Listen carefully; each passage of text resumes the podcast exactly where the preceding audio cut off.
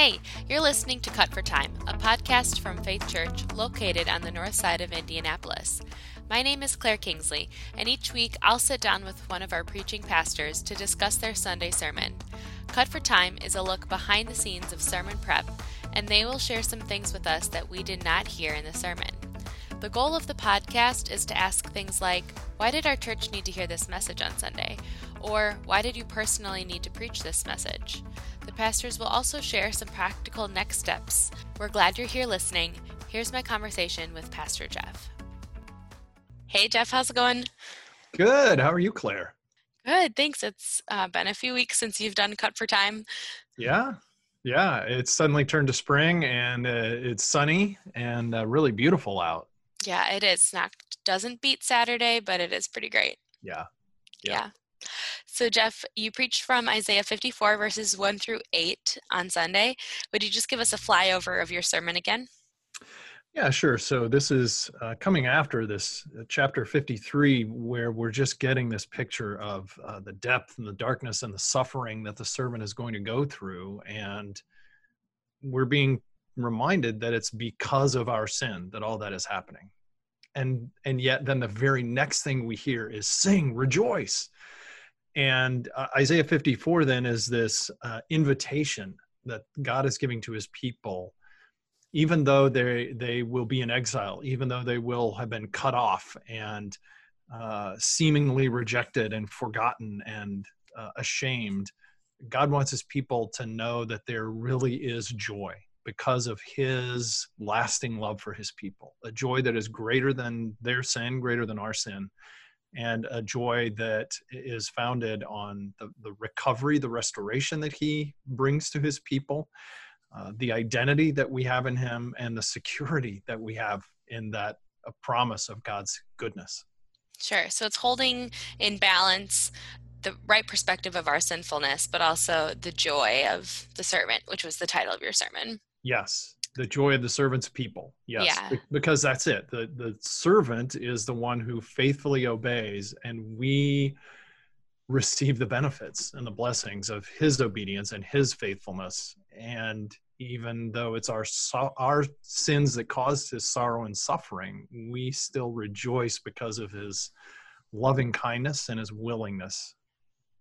Thank you. So can you put us uh, put this passage in perspective of the servant songs as a whole, where are we at in the servant songs and where is Easter? What passage are we studying on Easter Sunday? Yeah, sure. So we've gone through these what are typically defined as four servant songs uh, starting back i think in isaiah 49 and 50 and then uh, we took a really deep dive in chapter 53 uh, so it's it's uh, again we've had this extended look over the last few weeks in isaiah 53 at the suffering uh, the the rejection, the death of the servant, and yet there's still this uh, promise, this hope in chapter 53 that the servant will be vindicated. The servant will prolong his days. The servant will see his offspring, even though he's put to death.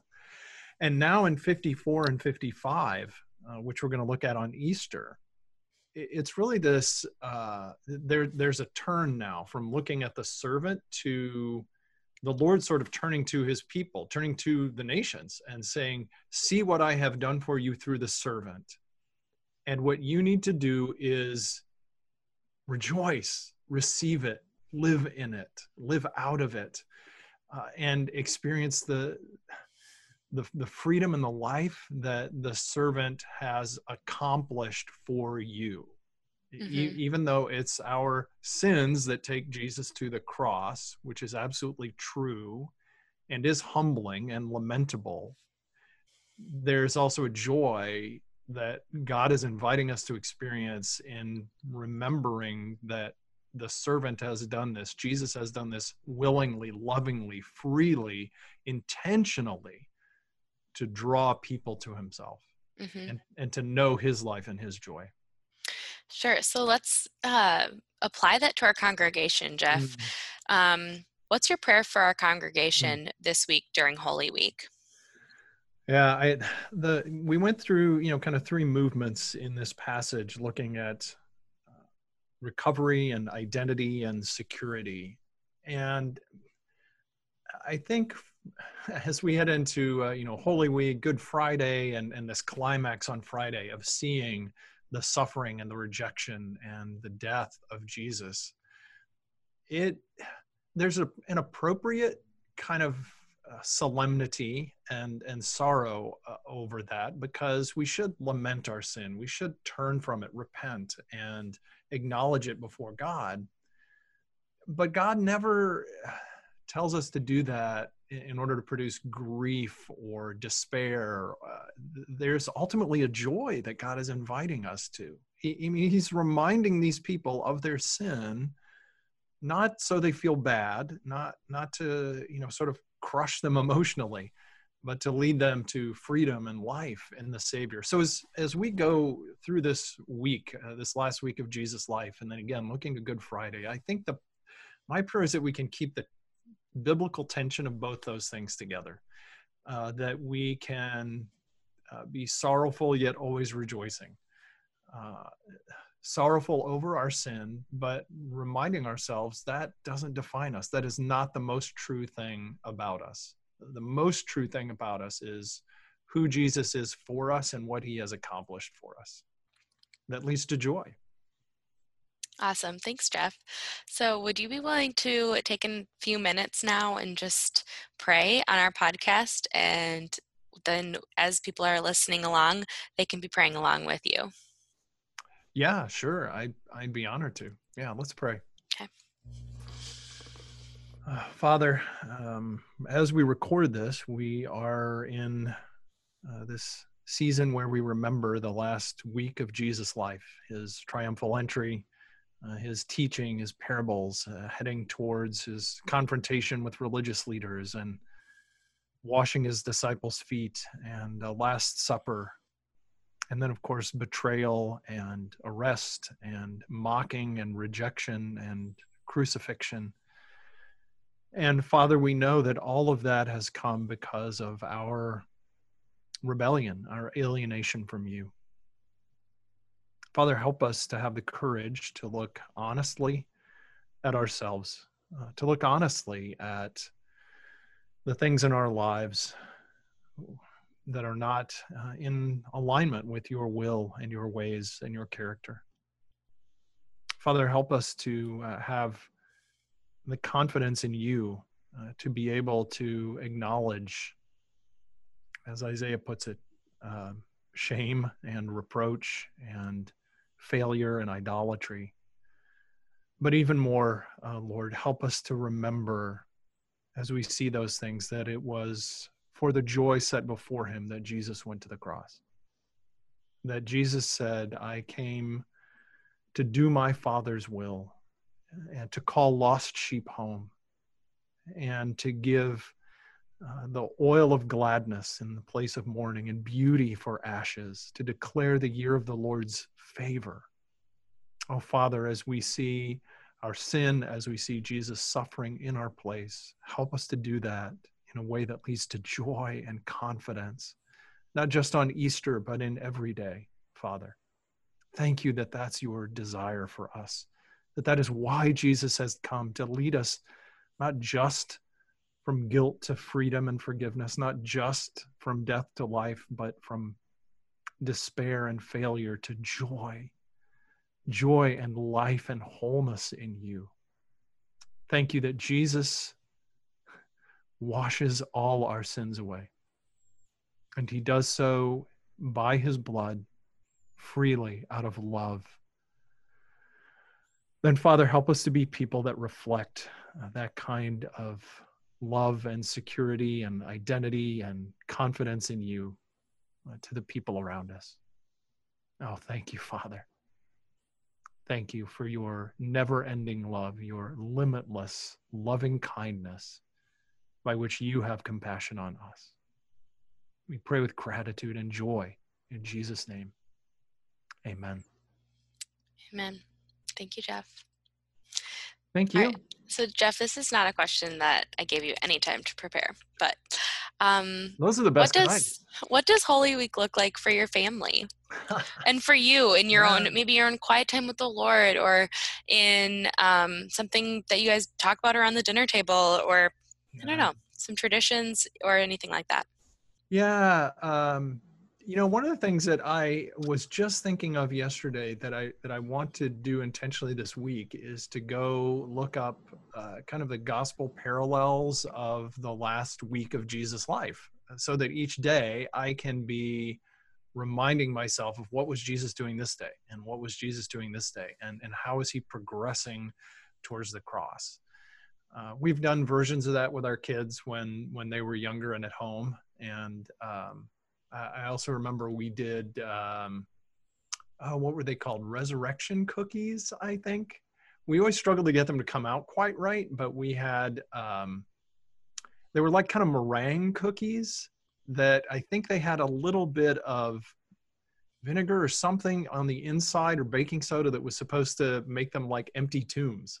And so this okay. meringue would puff up, but then there was a hole in the middle of it. And on Easter, so that would be part of doing that with the kids was explaining to them the easter story and you actually like tape over like put masking tape over the front of the oven and they like bake slowly overnight from from saturday to sunday and uh, and then you wake up on uh, easter morning and you have these little treats that are like an empty tomb. Uh, yeah we uh, years ago also uh, amelia my wife bought a cake pan that is shaped like a lamb. Uh, so it's like a three, you know, front and back. It's like in halves, and you know, you tie it together. And we would always have a lamb cake on Easter, cool. uh, with coconut on the outside and white frosting. And yeah, it was just a reminder of Jesus, who is the lamb that was slain for us, but who lives forever. Uh, so yeah, those are those are some okay. of the things we've done around uh, Holy Week and Good Friday and Easter. And of course, Good Friday has always been a big part of our family worship too. Okay. Thanks for sharing. So, any final note on application? I guess we've kind of talked about it. You talked about your prayer for our congregation and praying for our congregation.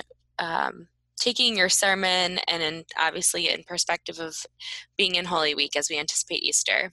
Anything that you'd like um, you'd encourage us to think or pray about?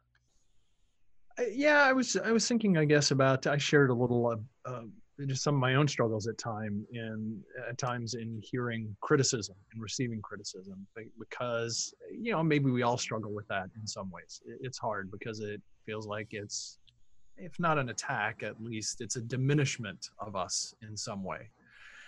And then of course you know our criticisms of other people and what we criticize and how we criticize is also kind of a reflection of our own self-image and and what we value and how we see ourselves in relation to other people. So i guess i was thinking you know, to pay attention uh, maybe this week of how i respond to critique or feedback and and what's going on inside me when i hear that uh, and then maybe also to pay attention to what kinds of things do I tend to criticize or critique in other people, whether it's you know a relational thing or just other people's driving on the highway. Mm-hmm. Um, you know the old saying: everyone that's driving faster than me is a maniac, and everyone that's driving slower is an idiot, right? Mm-hmm. Because I'm the standard, of course. That in itself is something significant about my identity. Where is my identity coming from? Um, mm-hmm. And the things that we feel may, you know, uh, feel like they go deep towards us, uh, or the things that we critique in others, they're not the most true thing about us or other people. The most true thing God is saying is who you are in Christ and what Christ has done for you. Mm-hmm. And I would also add, like, not that I'm great at receiving feedback or criticism, I guess, and not that I'm not critical of others, but also I'd say like there might be a third category of how we speak to ourselves too. Mm. Um, yeah. So, mm-hmm. how am I critiquing myself, and what feedback am I giving myself, and am I, um, because maybe not everybody, but to me, I think that I speak to myself more harshly than anyone would speak to me mm. and much more harshly than God would talk to me. So even trying to just take that captive and to think about how would God speak to me? And so I might throw in a third category there. Yeah, that's that's a really good application too. The the names that we give ourselves or the labels that we put on ourselves. Yeah. thank you, Jeff, for your time. Thank you for praying over us and our listeners on the podcast. And I look forward to talking to you, I guess, in our next sermon series in James. Sounds good. Thanks for listening to this week's episode of Cut for Time. If this conversation has blessed you in any way, we encourage you to consider sharing it with others. If you ever wish to submit questions to our pastors following their Sunday sermon, you can email your questions to podcast at faithliveitout.org, and we'll do our best to cover the question in the episode. We will be back again next week. Thanks for listening.